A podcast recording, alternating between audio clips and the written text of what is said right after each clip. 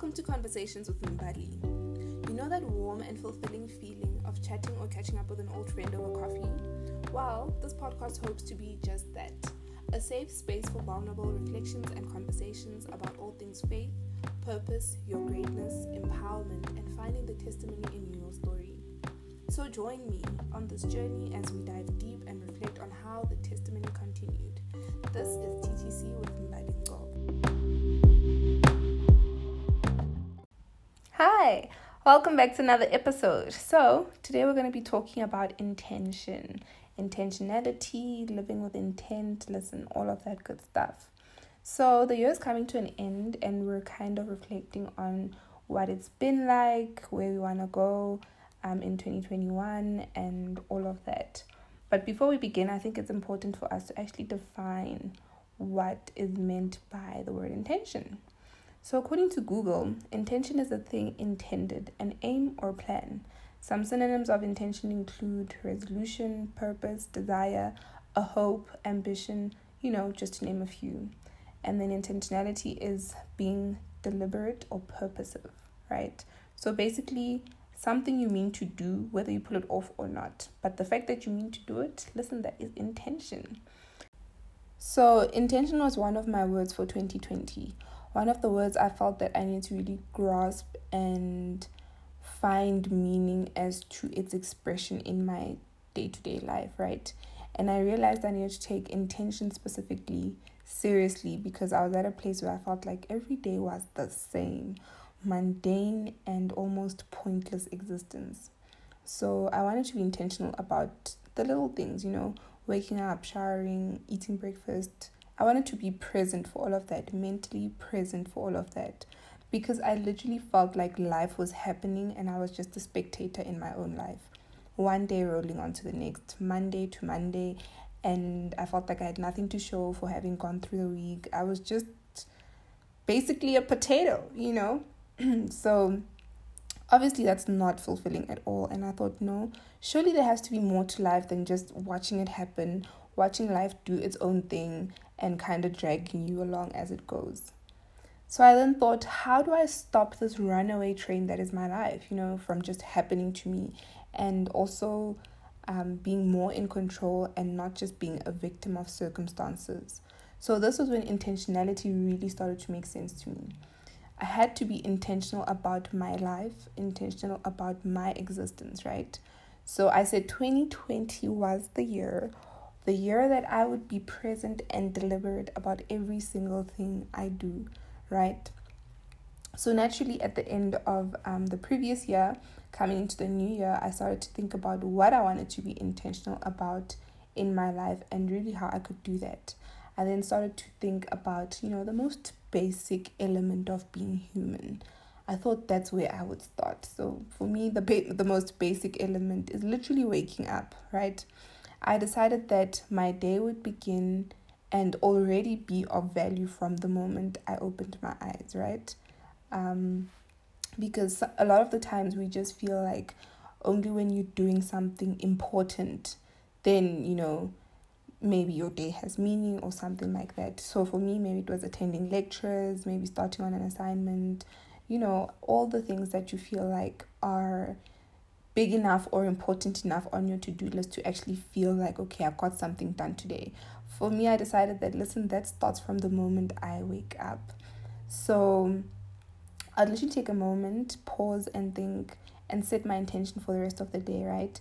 And even as I showered, I would literally thank God for the opportunity to be present and to be an active participant in my own life, starting with getting through the day to the best of my ability, right? So I started to also think about my other goals and also try to understand why in previous years I struggled to accomplish them and why they were just maybe another thing I wanted to do but never really got around to.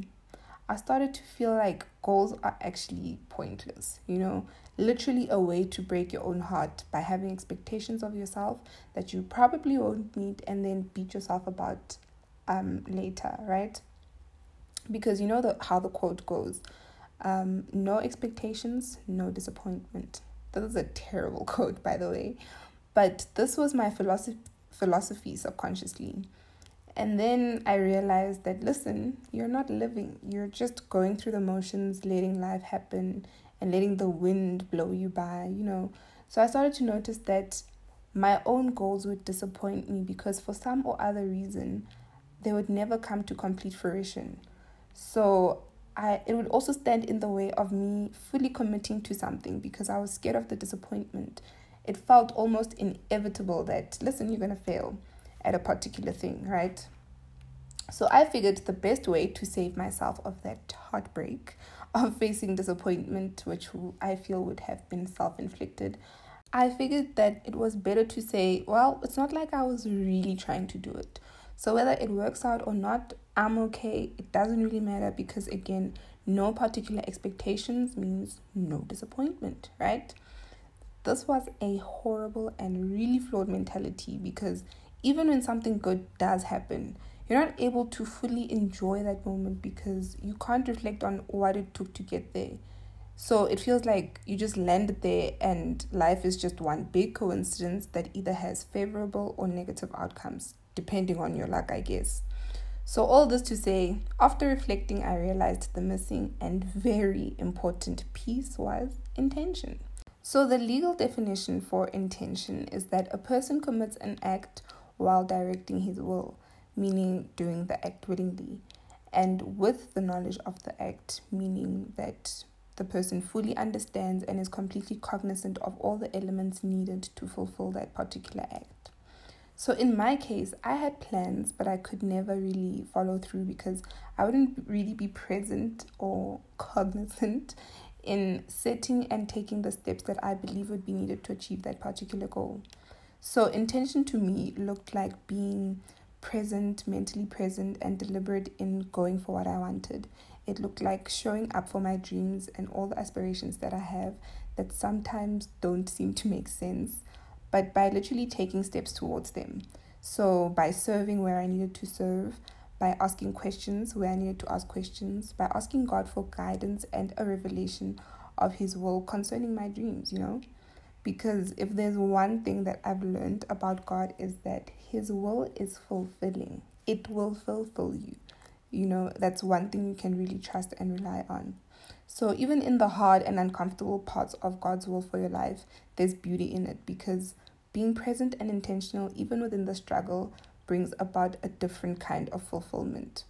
Simply because pruning leads to growth and growth leads to your blossoming, and with that, purpose, right? And I also believe that purpose is triggered by your passions, and those passions would not be there if they were not God given, meaning that they are possible, right? Because God lays something on your heart, either as something you can easily identify as a passion or a nagging and reoccurring feeling or thought that keeps coming back every time you're quiet with yourself.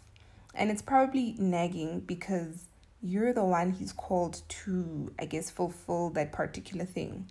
And a lot of the times we don't do it because it's maybe too small or it's too big. And you say, okay, no, maybe someone else will do it, or I'm not ready.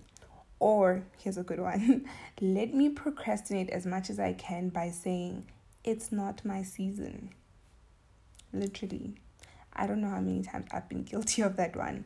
But here's the thing you know you, and God knows you. You know, you can definitely convince yourself not to take the leap. In fact, we're so good at that. But what if you do and it doesn't end in tears, hey? What if you do and you actually tap into a greater and deeper level of your potential? What if you're the piece that God wants to use for a breakthrough? Literally, what if, you know? And even if you do fail, there's so much growth that takes place by virtue of just having put yourself out there having tried and defied that voice that tells you that no, you'll never do it, no, you're gonna fail, you know? Because personally, I feel that God gave me that simple revelation about my flawed mentality, being that I shouldn't have expectations because I'm trying to avoid disappointment. I really believe He gave me that revelation to really also ask me, what am I then trusting Him for? What am I trusting God for in my life, you know? And um, I've come to learn that God actually is so interested in the seemingly mundane aspects of our lives that we just kind of want to brush over or just walk through because, you know, life goes on. but he's interested in that very detail.